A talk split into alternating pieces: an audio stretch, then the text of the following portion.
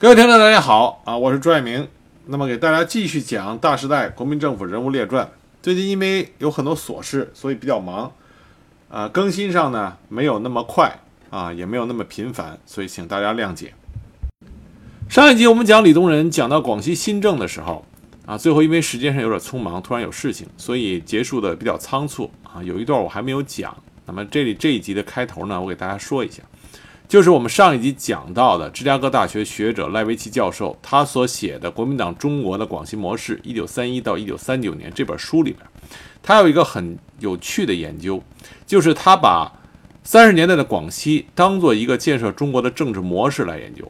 我们现在在谈论大时代这个期间发生的事情的时候，忽略了当时各种不同的政治思潮，不仅仅只有国民党和共产党两啊两个派，还有其他不同的政治主张，甚至在国民党里边关于三民主义的解读也有很多不同的派别。广西三十年代的广西实际上是国民党里面关于三民主义的啊一个派别。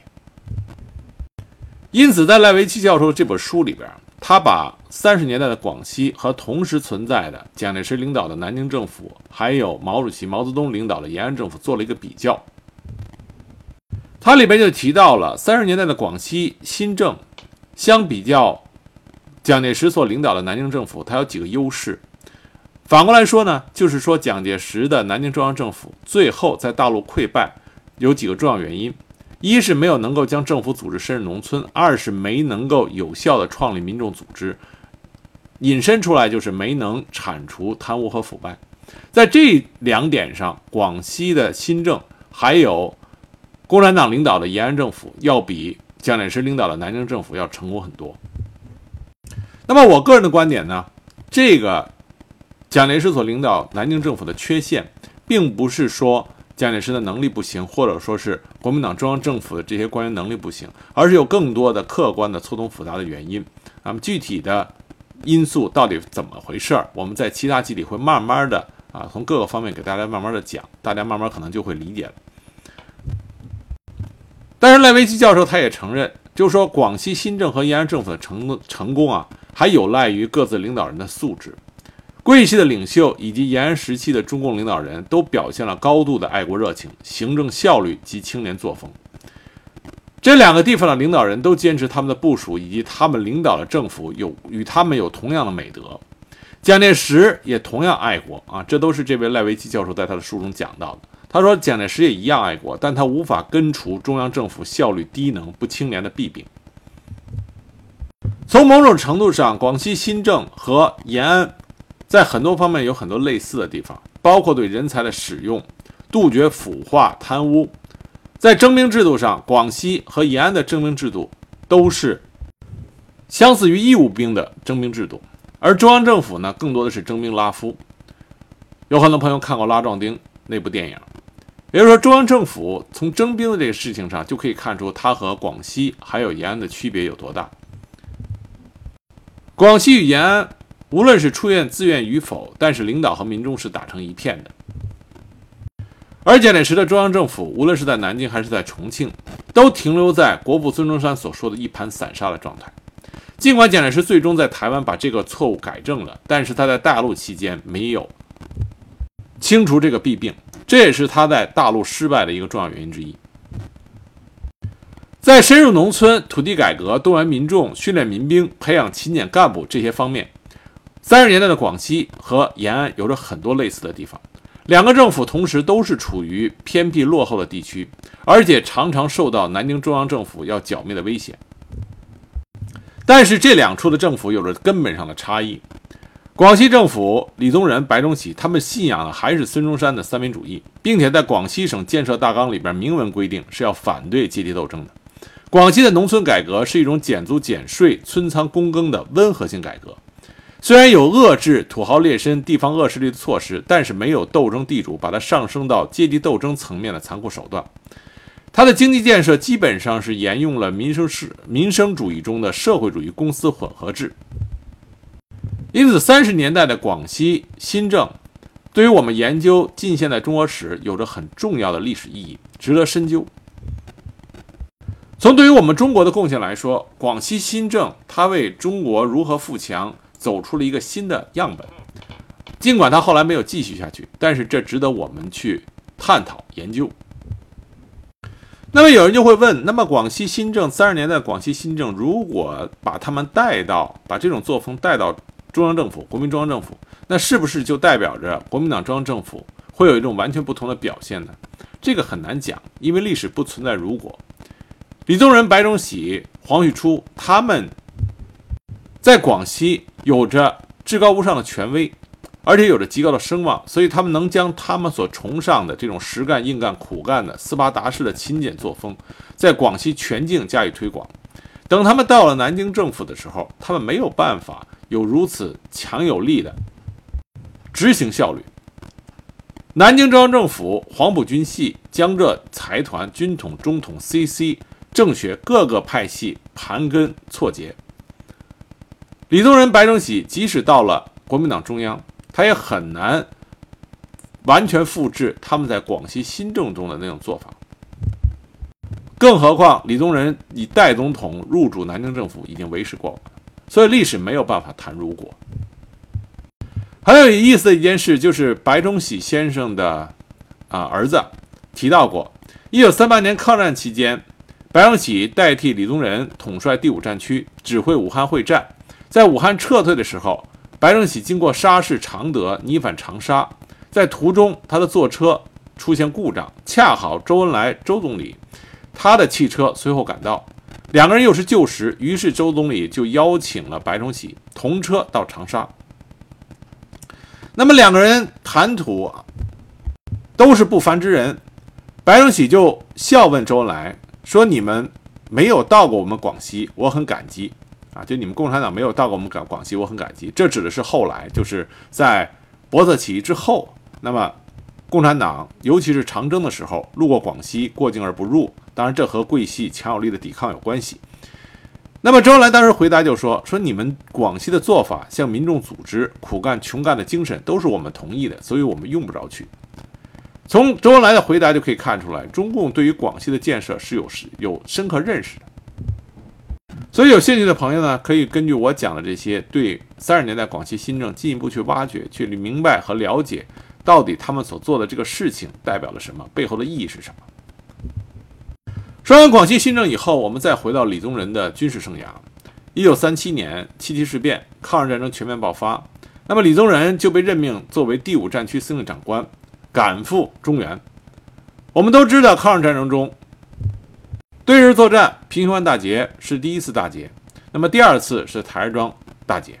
台儿庄大捷无论是从战役规模上、歼敌人数上，还是整个的战力水平上，都是超出了平型湾大捷的。而台儿庄大捷的最高指挥人就是李宗仁。李宗仁在抗日战中的贡献就在于台儿庄大捷，后来的徐州大撤退，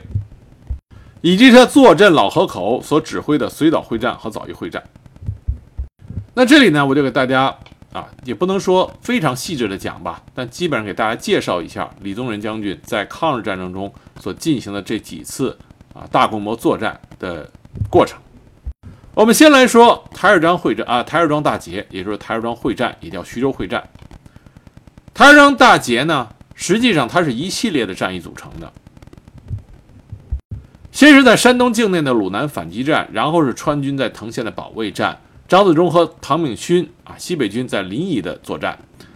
然后才是我们一般狭义上说的台儿庄战役。这主要是啊李宗仁最高长官，然后下面是具体实施是西北军的孙连仲守中央军的汤恩伯在外边进行迂回包抄的攻击，期间还包括在江苏境内的淮河阻击战。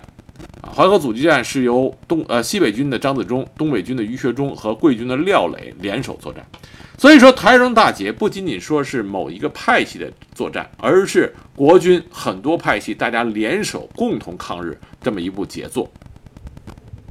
其中关于滕县保卫战、临沂战役还有淮河阻击战，这个我们在之前讲那些位将军的时候啊，包括张自忠、庞炳勋，包括川军出川作战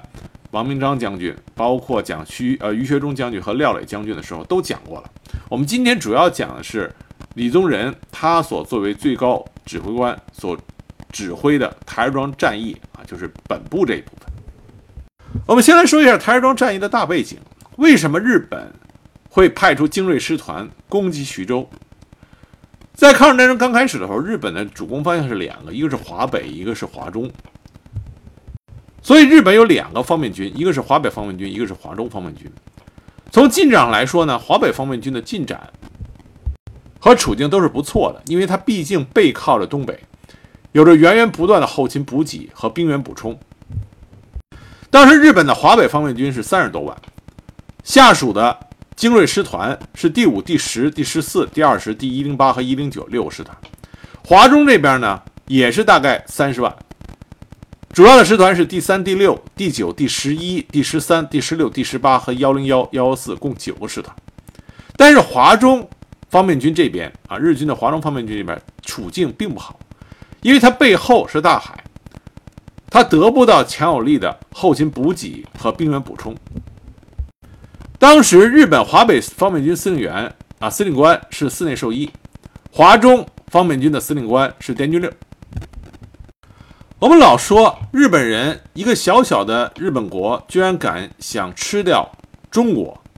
说他们是痴心妄想。日本人也不是傻瓜，他们的军部，日本的军国主义的领导者们，他们对如何吃掉整个中国是有安排和计划的。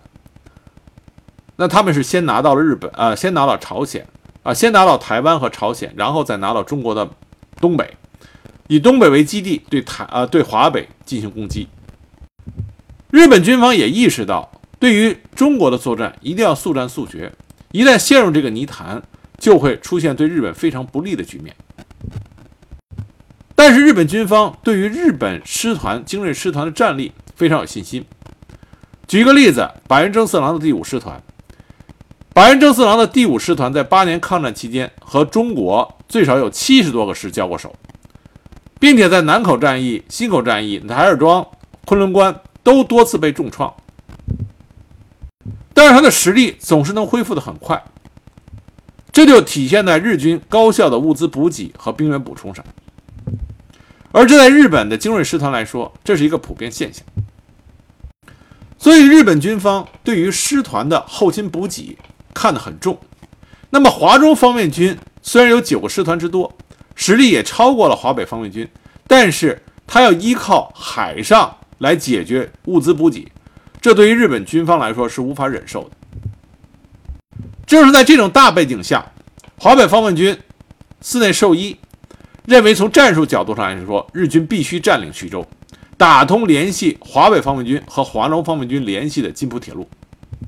这样就能够最低程度的保障华中方面军的补给畅通，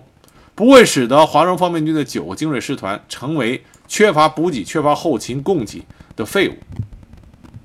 这也是为什么日军在中国的北方还没有完全平定的情况下，山东还有一大半是属于中国军队的，山西绥远还没有完全被攻占，在察哈尔地区还有大量的在日军敌后的国军正规军和敌后游击队的存在。即使有着这些不利因素，但是寺内寿一根据战场上搜集的情报，他发现国军很多部队经过第一阶段和日本的较量，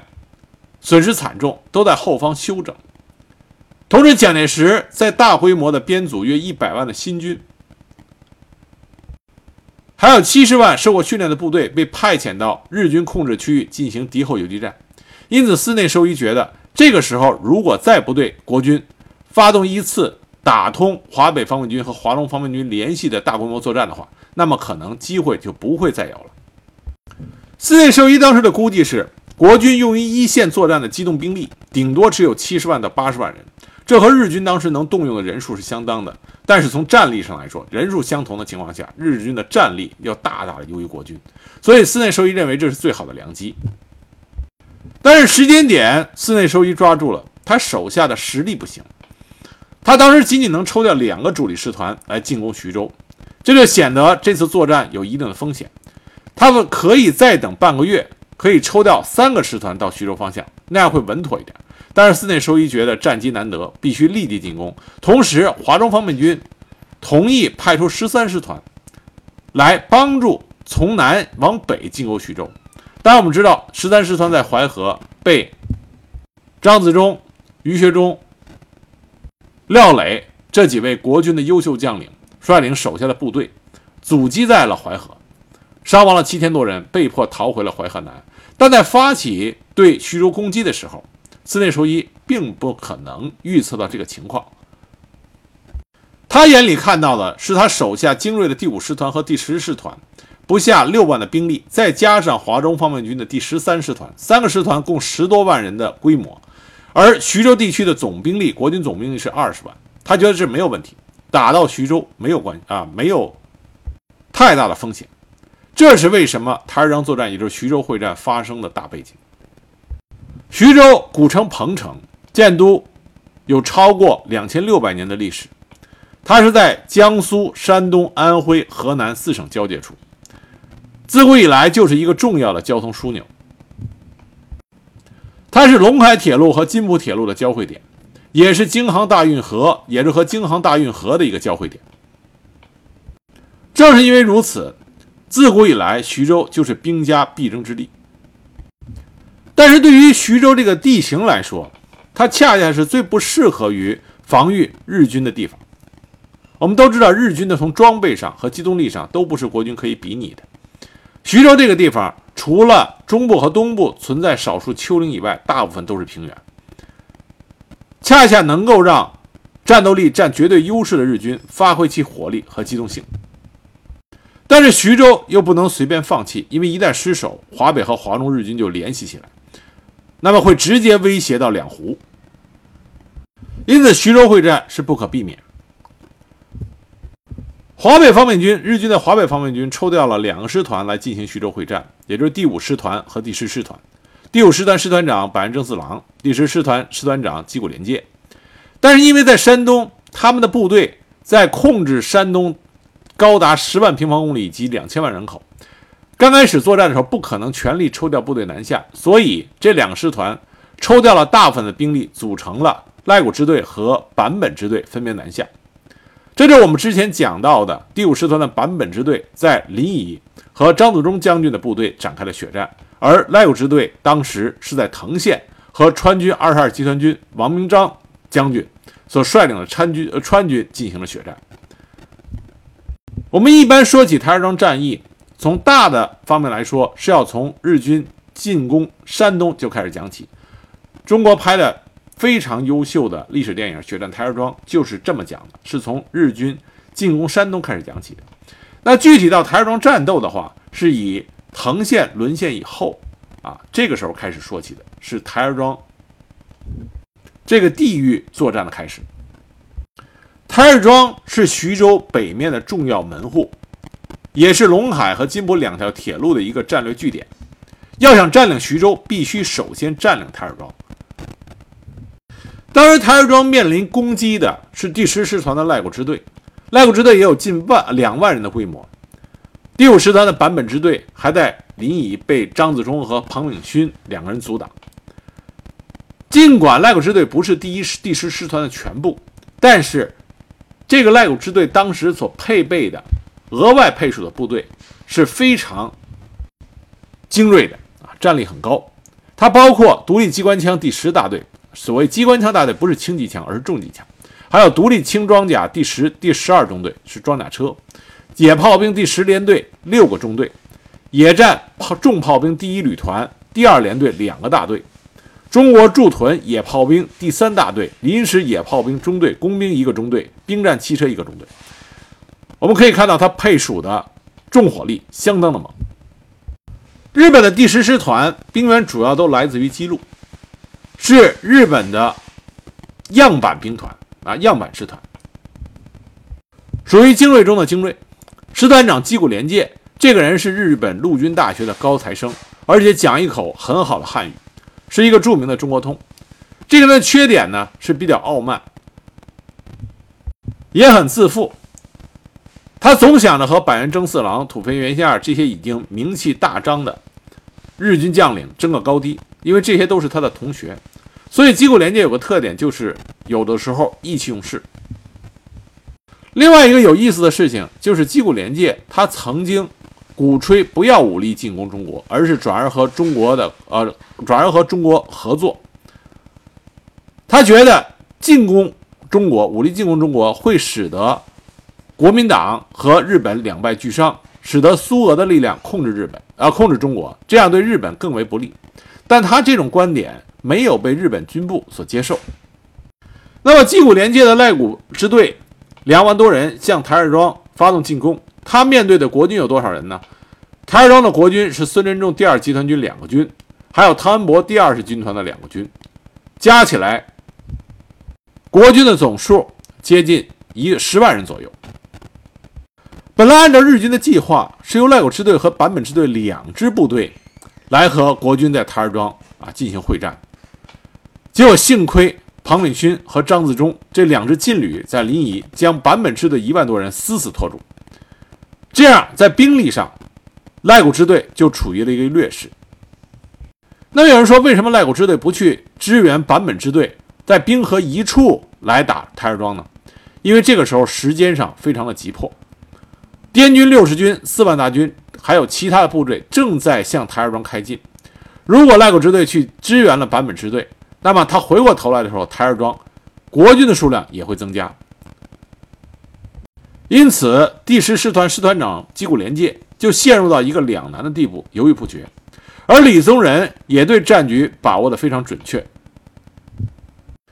他部署一一批能征善战的将领，在临沂方向和淮河方向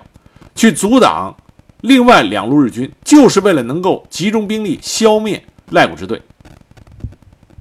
李宗仁看出来击鼓连介有明显露出的抢攻思想，这就给日军孤军深入台儿庄奠定了基础，而歼灭赖谷支队的时机也就到了。但是如何歼灭赖谷支队，用什么样的战法，李宗仁看来不应该进行单纯的阵地战，而是应该进行固守某几个支点的防御，同时切断日军部队的后勤补给线，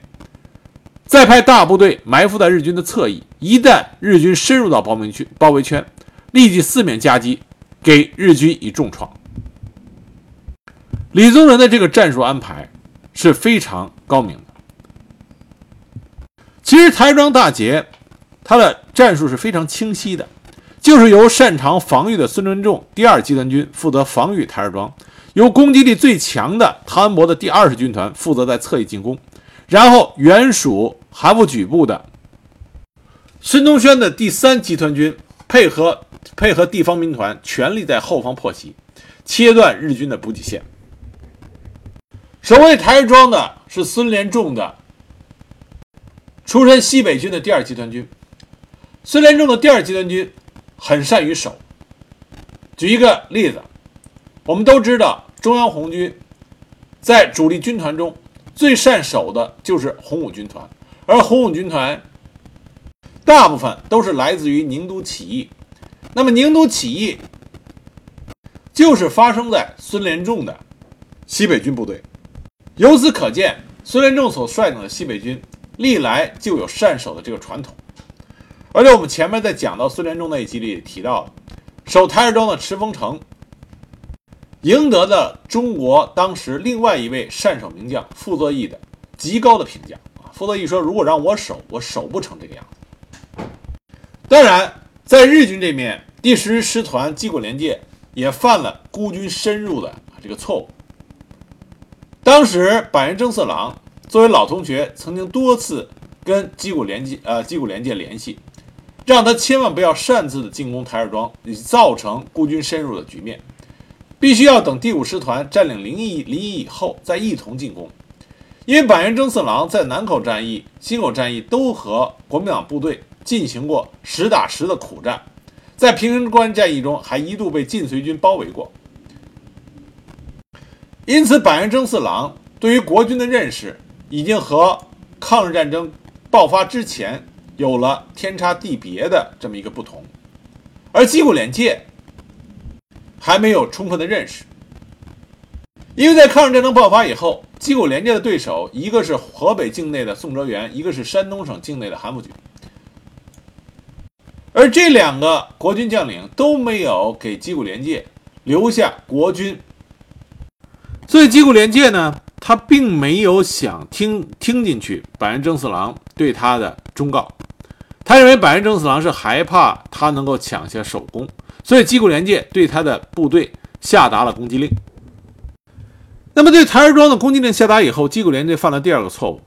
就是他即使看到了汤恩伯所率领的二十军团就在附近，但是矶谷廉介这时候一心是要拿下台儿庄，这就给了汤恩伯足够的时间，在矶谷廉介的侧翼对战局进行观望，然后再决定如何作战。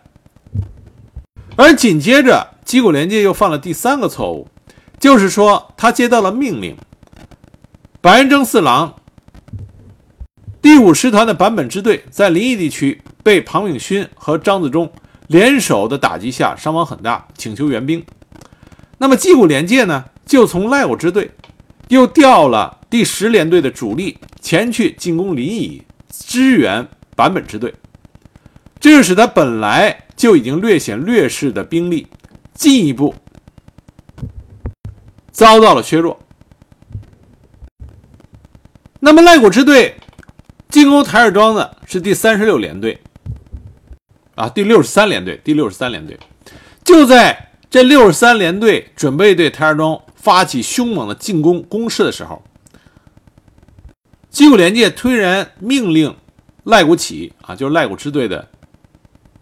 司令官，矶谷廉介命令赖谷停止进攻。为什么呢？因为他发现汤恩伯的二十军团动了，而且这一停止不仅仅是进攻台儿庄的六十三联队停止南进，同时前去东进增援临沂的第十联队大部也停止前进了。所以在台儿庄最初几天，仅有日军的一个大队对台儿庄进行进攻，这就给台儿庄坚守创造了有利局面。矶谷廉介的指挥有很大的问题，你既然知道汤恩伯的二十军团出现在左近，你就要选择到底是以攻城略地为主，还是以歼灭敌人的主力为主。如果你想攻城略地，动作一定要快，否则强敌环伺，你来回左右为难，犹豫不决，战机就全部丢失了。当然这里为什么汤恩伯的二十军团给日本人的压力这么大呢？这和二十军团在南口战役中的优越表现优秀表现有很大关系。之后我们在讲到汤恩伯的时候，会给大家专门讲汤恩伯的部队在抗日战场上的杰出作为。汤恩伯的二十军团到了台儿庄这个地域以后，先开始和日军进行了接战，打得还不错，但是这和李宗仁整体的作战意图是不一致的。因为如果汤恩伯这个时候和日军进行决战，就是野战，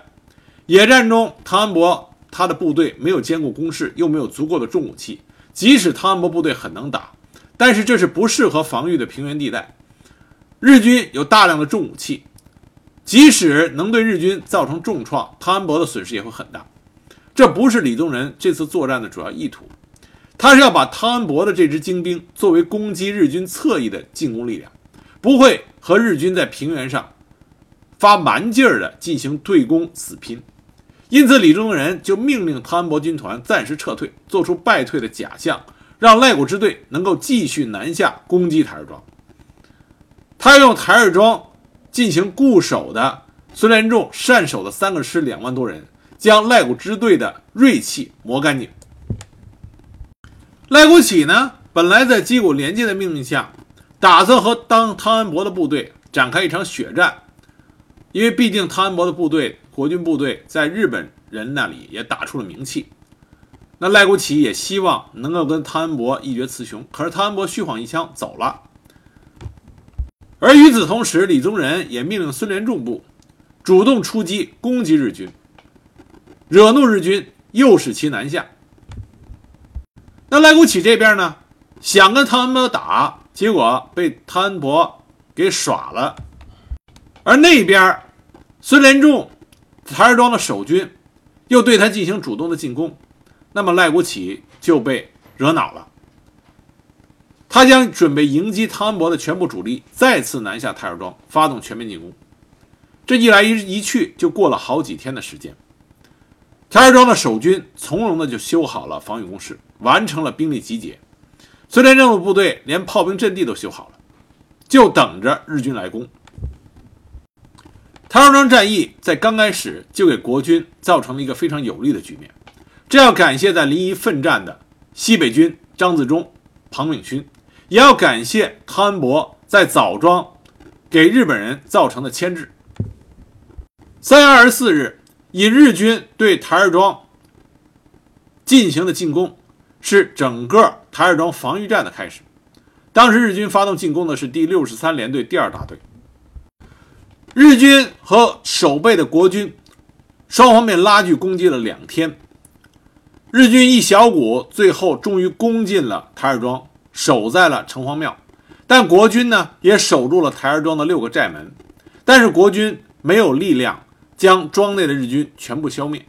而日军呢，经过两天的激战，进攻台儿庄的两个大队伤亡也很大，无力继续进攻，双方面打了个精疲力竭。因此进攻台儿庄的两个大队就向赖国启发出了求援电报，但是赖国启所派出的援军到三月二十七日中午，第六十三联队长芙蓉真平才率第三大队赶到了台儿庄附近。到了二十八日，六十三联队才全部赶到了台儿庄。也就是说，从三月二十四日对台儿庄的进攻开始，到二十八日的五天之内，台儿庄仅仅只有日军两个大队进攻。那他的兵力有多少呢？只有两千多人。到了二十八日，日军主力六十三联队全部赶到台儿庄一线。他们以两个多的步兵大队为主力，开始对台儿庄进行第三次猛攻。因为这个时候日军所配备的重火力已经是相当惊人的了，因此他们就控制了北门，大批的日军开始冲入庄内。而守守卫台儿庄的西北军就和日军展开了极为惨烈的近距离的肉搏战。因为台儿庄很小，双方面进入肉搏战阶段以后，日军的重炮还有包括日军飞机的轰炸都没有办法再继续进行了，这样日军的重武器就无法发挥优势，国军就挽回了一些劣势。但是双方面的伤亡是惊人的，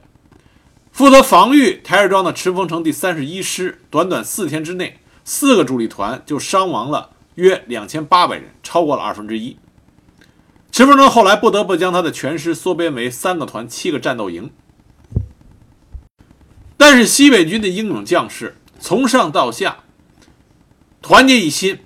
一定要守住台儿庄。集团军司令员啊，集团军司令孙占仲为了鼓舞士气，将他的指挥部推到作战的第一线，是台儿庄以西两公里的一个小村子。按照当时国军的要求，集团军司令部必须距离前线至少四十里。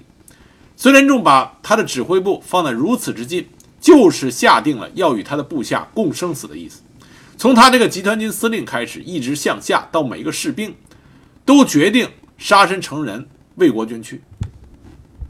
台儿庄当时里里外外都是中日两军战死士啊、呃、战死士兵的尸体，整个庄子血流成河。有兴趣的朋友可以去看一下《血战台儿庄》，那部电影里边真实的还原还原了当时的这种惨烈的情景。而且孙连仲在战场之上，将他作战不利的老部下旅长侯向林撤职，临阵脱逃的营长立即枪毙，将帅用命，士兵自然是拼死向前。激战到了二十九日的晚上，日军也只只只是控制了三分之二的台儿庄。但是西北军也不甘示弱，他们利用他们善于夜袭的特点，对日军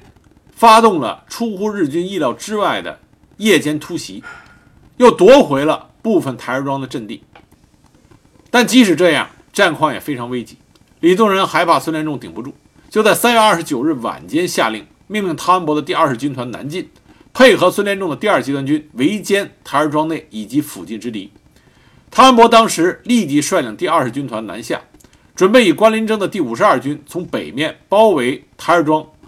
对泥沟车站以东、台儿庄东北约十五公里的官庄、河湾、大庄、马庄、陶墩、沙江澳一线进行攻击。而在台儿庄血战的日军士气也受到很大的打击啊！毕竟这种血战连连，对于参战部队来说，都看谁坚持到最后。这个时候，汤恩伯的二十军团第二师和第二十五师在野炮一个营的配合下，开始向日军发动进攻。激战到三十日，汤恩伯的军团已经顺利地攻占了日军放在台儿庄外围的支点北大窑、北洛等等。这个时候，台儿庄附近的赖谷支队的命运已经开始凶多吉少了。可是，一个意想不到的情况出现了：汤恩伯军团侧翼陈大庆的第四师突然和向西进的坂本支队遭遇。这个消息传到汤恩伯那里，汤恩伯立刻大惊，因为坂本支队至少有四个步兵大队、两个炮兵大队，总兵力接近一万人。这意味着汤恩伯的北边、东边、北啊、呃、南边都出现日军，总兵力超过两万五千人。汤恩伯的军团处于一个三面被夹击的不利局势。在这种变化的情况下，汤恩伯暂时停止了进攻的步伐，这样台儿庄的局势进一步恶化。那么坂本支队怎么会出现在汤恩伯的侧翼呢？这主要因为在攻打台儿庄的赖谷起，他已经没有能力拿下台儿庄了。这里所谓的拿下台儿庄，不是说拿到这个地方，而是说完成整个的战役企图。赖谷支队的补给出现了非常困难的局面，这和李宗仁安排孙中轩在日军的后方对日军的后勤补给线进行破坏有很大的关系。孙中轩完成的非常得力，这就使得赖谷支队在强攻台儿庄屡攻不下以后，他的弹药出现了不足。同时他又得到消息说在他的侧翼出现大量的国军，因此赖谷起明白他的境地十分的危险，他就向师团长矶谷廉介求救。那矶谷廉介也没有办法，他手里没有其他的部队，他只能向日军第二军司令西尾寿造求救。可是西尾寿造这个时候要忙着控制山东占领区，保证交通线，保证交通要点，他也没有多余的兵力。矶谷廉介没有办法，只能向板垣征四郎求救。板垣征四郎正在临沂和张自忠、庞炳勋打得不亦乐乎，他必须要拿下临沂，因为没有临沂的公路，那么坂本支队就得沿着山路和小路行军，辎重车辆没有办法一同行军，大部分的重武器都必须留下。这为什么？这是为什么坂本支队在临沂这儿一定要打通临沂。但是这个时候寺内寿一啊，包括华北方面军司令寺内寿一都给板垣征四郎下了命令，要求他必须赶紧去增援赖谷支队。在这种情况下，板垣征四郎没有办法，只能命令坂本支队将绝大部分兵力离开临沂，增援赖谷支队，从山路和小路行军。所以当坂本支队出现在汤恩伯军团附近的时候，汤恩伯也犹豫了，因为他知道来的是板垣征四郎的第五师团。在南口战役里边，汤恩伯的部队和板垣征四郎第五师团交过手，他知道第五师团战斗力非常强悍。在经过仔细的考虑之后，汤恩伯把他的部队让开了一个口子，让坂本支队进入台儿庄地区。汤恩伯这个做法是没有接到李宗仁命令，汤恩伯想的事情是要将坂本支队也放进包围圈。但他的这个举动，李宗仁非常气愤，他认为汤恩伯这是自认为自己是蒋介石的心腹，不听他的命令。在李宗仁的回忆录里边，对汤恩伯此举进行了大肆的攻击。汤恩伯让坂本支队进入到台儿庄地区，进入到包围圈之里，他有他的想法，李宗仁对他的抨击也有一定的道理。但是在战场之上，军事将领需要有自己的自主决定权。那么汤恩伯将坂本支队放进了包围圈，最终证明这并不是一个错误的决定。但在没有知道最后的战局结果的时候，坂本支队进入到台儿庄地域，给本来就已经防守的极为吃力的西北军啊第二集团军造成了更大的压力。但这个时候，蒋介石卖了力气。蒋介石派他自己的亲信林蔚和白崇禧到台儿庄去视察战况。那白崇禧到了台儿庄以后，他一看到台儿庄当时的情景，顿时心中大惊，因为白崇禧他的军事素质很高，他一看这种情况就知道孙连仲、池风诚是守不住台儿庄的，所以他马上向蒋介石报告说，台儿庄必须要增援，而且要增援他的火力。于是蒋介石就将炮兵第七团的野炮一个营全部都是七十五毫米野炮十门，机械化野战重炮兵一个连，都是德国造的一百五十毫米榴弹炮两门，还有铁甲车第三中队，都配属给池风诚，让池风诚来指挥，同时命令空军给予支援。这样，台儿庄国军就拥有了可以和日军抗衡的重武器。一度上，局部上国军的火力并不明显亚于日军，这就使得日本人在二十八、二十九两天的疯狂进攻被国军给顶住了。尤其是德国造的一百五十毫米榴弹炮，日军还从来没有受到过国军如此远程大口径火炮的轰击，虽然只有两门，但是对日军在心理上造成了一定的心理恐慌。而且在台儿庄前线，国军还动用了空军，而空军对敌人阵地的扫射还有轰炸，也让日军心理上产生了极大的震动，同时也鼓舞了在最前线进行艰苦防御的国军将士。那么另外一个对台儿庄当时的防御作战重要补充，就是白崇禧到达台儿庄了解了前线的具体情况以后，他把当时国军最精锐的德国造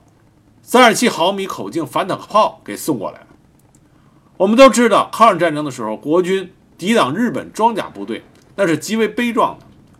动不动要出动一个班啊，最少要伤亡一个班才能用集束手榴弹去摧毁敌人的坦克。国军中当时拥有反坦克炮的部队是非常珍贵的，在台儿庄战役 发, 发起之前就已经损失了超过三分之一，但是台儿庄战役如此重要，白崇禧就将配备了反坦克炮的第二百师炮兵五十二团三个营调到了前线。那么这些反坦克炮也帮助台儿庄的守军能够在日军强大的进攻之下坚守住了阵地。在将坂本支队放进了包围圈之后，汤国汤恩伯在确认了日军三万人完全进入到台儿庄包围圈以后，决定开始全面进攻。他电告孙连仲，日军已经完全进入包围圈，补给完全断绝，战斗力每天都在急剧减少，是歼灭他们的最好时机。他要求孙连仲能够继续坚持几天，他的二十军队已经二十军团已经开始进攻，决定肯定能大败日军，胜利就在数天之内。孙连仲在得到汤恩伯的情报以后，在四月一日决定破釜沉舟，集中兵力歼灭台儿庄内的敌军。当天十六点下午四点下达了作战命令。入夜之后，三个师同时行动，三十一师首先在庄内发起反击，接着二十七师从东北角突进庄内，并占领了东门以北的几座碉堡，三十师则由西北角突入庄内，与三十一师内外夹击。这个时候庄内的日军已经筋疲力竭，伤亡非常惨重，那么西北军的敢死队员采取近战夜战的方式猛击，而西北军的夜战大刀大刀战法又一次大显神威。当时西北军这些敢死队完全不要命的打法已经超出了日军所能抵抗的极限，日军在连番的血战之后，无论是肉体上还是精神上都无法再招架，就溃败了出去。被日军攻占了三分之二的台儿庄居然一下子被收复了一大半，仅剩北门一角还有日军盘踞。这样台儿庄庄内的局势立即好转，这样台儿庄就守住了，而汤恩伯的军团正大部分向台儿庄外围杀过来，一路上势如破竹地击溃了第十师团用于殿后的小股部队，击鼓连捷，焦头烂额。而当天第五师团的坂本支队在台儿庄以东的普昂遭到中央军第六师和孙连仲集团军第二十七师的包围攻击，自身难保，全军也陷入崩溃的边缘。汤恩伯部和其他各部已经占领了台儿庄外围很多的据点，从北面、东面对台儿庄进行了大合围。这边说一个很小的战例，但是能体现到当时国军将士的英勇。一一零师的一个营在猛攻日军后方泥沟的时候，一连的张明山所率领的班因为冲得太猛，被日军给反包围了。他们被迫进入到一个三层的碉堡，用仅有的一挺机枪向公路的日军扫射。日军当时出动了一百多人和几门火炮猛烈攻击，打了一整天打不下来。到了第二天中午，经过激战，这个班全部的国军士兵都牺牲了。班长张明山坚持到最后一刻，打光所有子弹以后，他引爆了一枚手榴弹自尽。日军当时对这个英勇的国军班的举动非常敬佩，在溃败的时候还给他们立了碑，碑上写的是中国的英雄班。到了四月五日，赖谷支队在台儿庄内仍然还没有进展，而汤恩伯军团主力已经向着台儿庄以北地区杀了过来。在台儿庄以东的坂本坂本支队首当其冲。坂本当时发现四面都是国军的重兵，再不逃走就要全军覆没了。但是如果他逃走了，赖谷支队就深陷在台儿庄包围圈中，独木难支。在犹豫再三之后，坂本在当天的晚上八点下令扔下友军赖谷支队不管，全军立即向北撤退，以急行军的速度返回临沂。他这个决定并没有错误，因为就算他留下，有可能他和赖谷一起就要交代这事，与其一起被围歼，不如自己先撤退。那坂本支队当时丢弃了大部分的重武器，就向着后方撤退，但是他没有去告诉赖谷启他撤退了。一个啊，大概两个小时之后，赖谷启才从部下的汇报中得知坂本支队从阵地上消失了。那么这样，赖谷支队就陷入到国军全面的包围中。汤恩伯二十军团从北面，七十五军从东面，孙连仲的第二集团军从南面、西面向台儿庄合呃向台儿庄合围过来。那么赖国启知道这时候情况很严重了，他的部队连续作战二十二天，后勤补给线被切断，早已经弹尽粮绝，重炮因为炮弹耗尽成为废物，辎重卡车因为油料耗尽没有办法开动。他知道这时候国军的包围圈就要形成了，一旦被合围，他就是全面就被全歼的危险。但是如果他这个时候撤退，就开创了日军战败的先例，这是一个非常耻辱的罪名。但赖谷启、赖谷支队士兵应该感谢赖谷启这个指挥官，他宁愿背上这个罪名，他也不想让他的士兵在台儿庄前被全歼，所以他命令立即撤退。但当他向上级汇报之后，无论是矶谷廉介还是西尾寿造，都表示坚决不能撤退，发电报制止赖谷启的撤退计划。但这个时候，台儿庄的日军已经到了无法不撤退的地步，四面都在被国军攻击，大有全线崩溃的势头。因此，赖谷启没有管长官的命令，下紧急命令撤退。同时，他把在作战近半个月积累下来的大量军用物资一把火全部烧毁，而像他携带的重武器包括两门一百五十五毫米重炮、四辆履带牵引车以及燃料耗尽的八辆坦克都被遗弃于战场，被国军缴获。而台儿庄内的日军他也完全没有办法顾及，最后在台儿庄内无法撤退的日军被国军全歼。到四月七日，台儿庄内的日军被全歼，台儿庄完全收复。英勇的国军将士守住了台儿庄。那么赖谷支队在撤退的过程中，四面遭受国军打击，伤亡相当惨重，最终勉强的退入易县一线，凭借山地地形死守。因为国军重武器缺乏，想全部吃掉凭借城市和山地固守的日军大部队并不现实。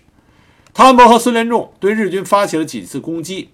将其歼灭一部分之后，自身也有一定伤亡，就没有再强攻了。而这时候李宗仁和蒋介石也都认识到日军很快就会集中部队反击，所以命令国军暂停进攻，准备徐州会战会战的第二个阶段。那么台儿庄大捷就此告一段落，这是自从抗战以来中国军队实实在在打了一场大胜仗。无论从战略和战术上，国军都是完胜，而日军都是一次大败仗。根据战后的估计，日军参战兵力不过三万人，却伤一万七千人左右，也就是说，日军伤亡了一半以上。再加上淮河阻击战和两次临沂战役，日军在徐州会战中已经伤亡了近三万人之多。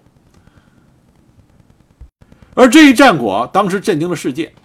李宗仁除了在台儿庄大捷中，除了他军事指挥上发挥的非常出色以外，同时李宗仁这个人历来他很懂得宣传的重要性。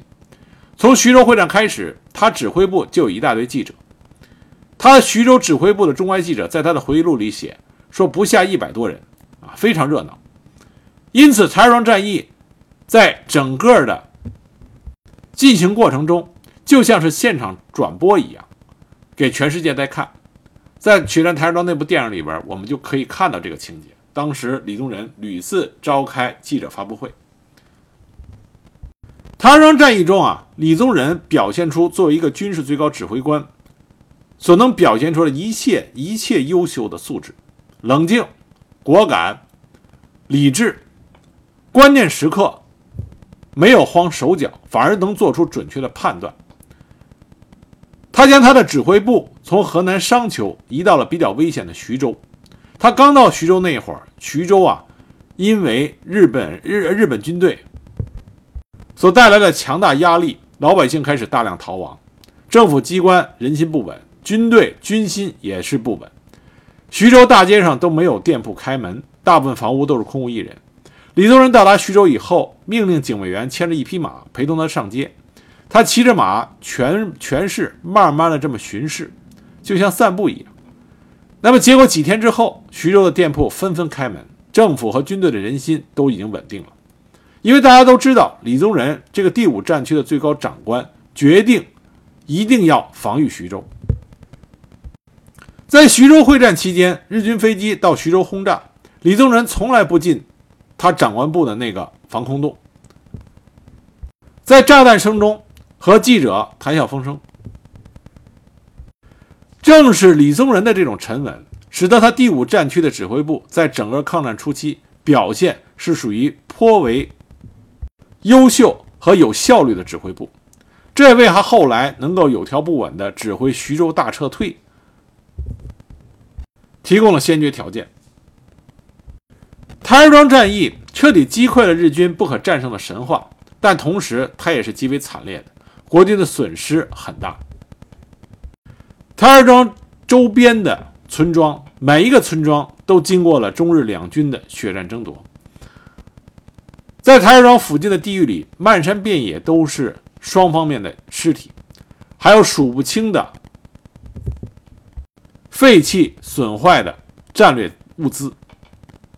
台儿庄已经片瓦不存，变为了一片瓦砾。每一个房间里，每一个房屋里都有国军战士的遗体，据说还会出现在善后当时清理战场的时候，还出现过从射击孔里伸出了步枪，清理战场的人一拉枪管，里边居然打出一发子弹。原因是在这这杆步枪的后面是一个国军战士的遗体，手指死死地扣住了扳机，就这样殉国了。你一拉枪管，扳机被扣，子弹就飞出来。由此可见当时战场的惨烈。据说台儿庄战场上街道上的手榴弹碎片厚达三到四寸。国军参战部队伤亡大约三万人，是日军伤亡人数的一倍。固守在台儿庄一线的池峰城三十一师伤亡最大，全师四个团长伤亡了三个人，十二个营长只活下两个人，全师伤亡了七八成之多，活下来的没几个。正是因为国军将士上下一体用命，英勇杀敌，才铸就了台儿庄大捷这个抗日战中第一次实实在在的胜利。那么日军这边呢，矶谷廉介因为他轻兵冒进，指挥不当，造成了日军这次惨败，所以他被调回到关东军，接替东条英机担任参谋长一职。结果后来又在诺门罕事变中被苏军打得大败，最后他被解除军职，编入预备役，由此脱离了日军。矶口廉介后来在一九四二年占领了呃担任香港占领地总督，一九四四年又担任过台湾的行政司长。他在占领香港期间对香港进行了残酷的压榨，所以在战后他被列为战犯，判处无期徒刑。一九五二年八月被假释，一九六七年死在日本。矶口廉介的上级华北方面军第二军军长西北寿造被下令立即解除军职，返回国内接受处分，后来又给了他一个教育总监的文职。一直到一九三九年九月十二日，他才重返中国，出任第十三军司令官。一九四三年，他因为得罪了东条英机，被编入到预备役。一九四五年，他被指定为甲级战犯嫌疑人，但因为退出现役多年，没有被正式指控。后来一九六零年在东京都病死。这就是李宗仁所指挥的台儿庄大战的啊一个相对简单的介绍。有兴趣的朋友可以去看那部影片，或者对台儿庄大战的细节进行进一步的挖掘。台儿庄大战可以说是李宗仁军事指挥生涯的一个巅峰，他激励了当时全国人民抗日的决心，也打破了日军不可战胜的神话。从这点上来说，李宗仁在抗日中居功甚伟啊，居功甚伟。那么讲完台儿庄以后，下一集我们就要讲李宗仁如何有条不紊地组织了徐州大撤退，避免了国军灾难性的损失。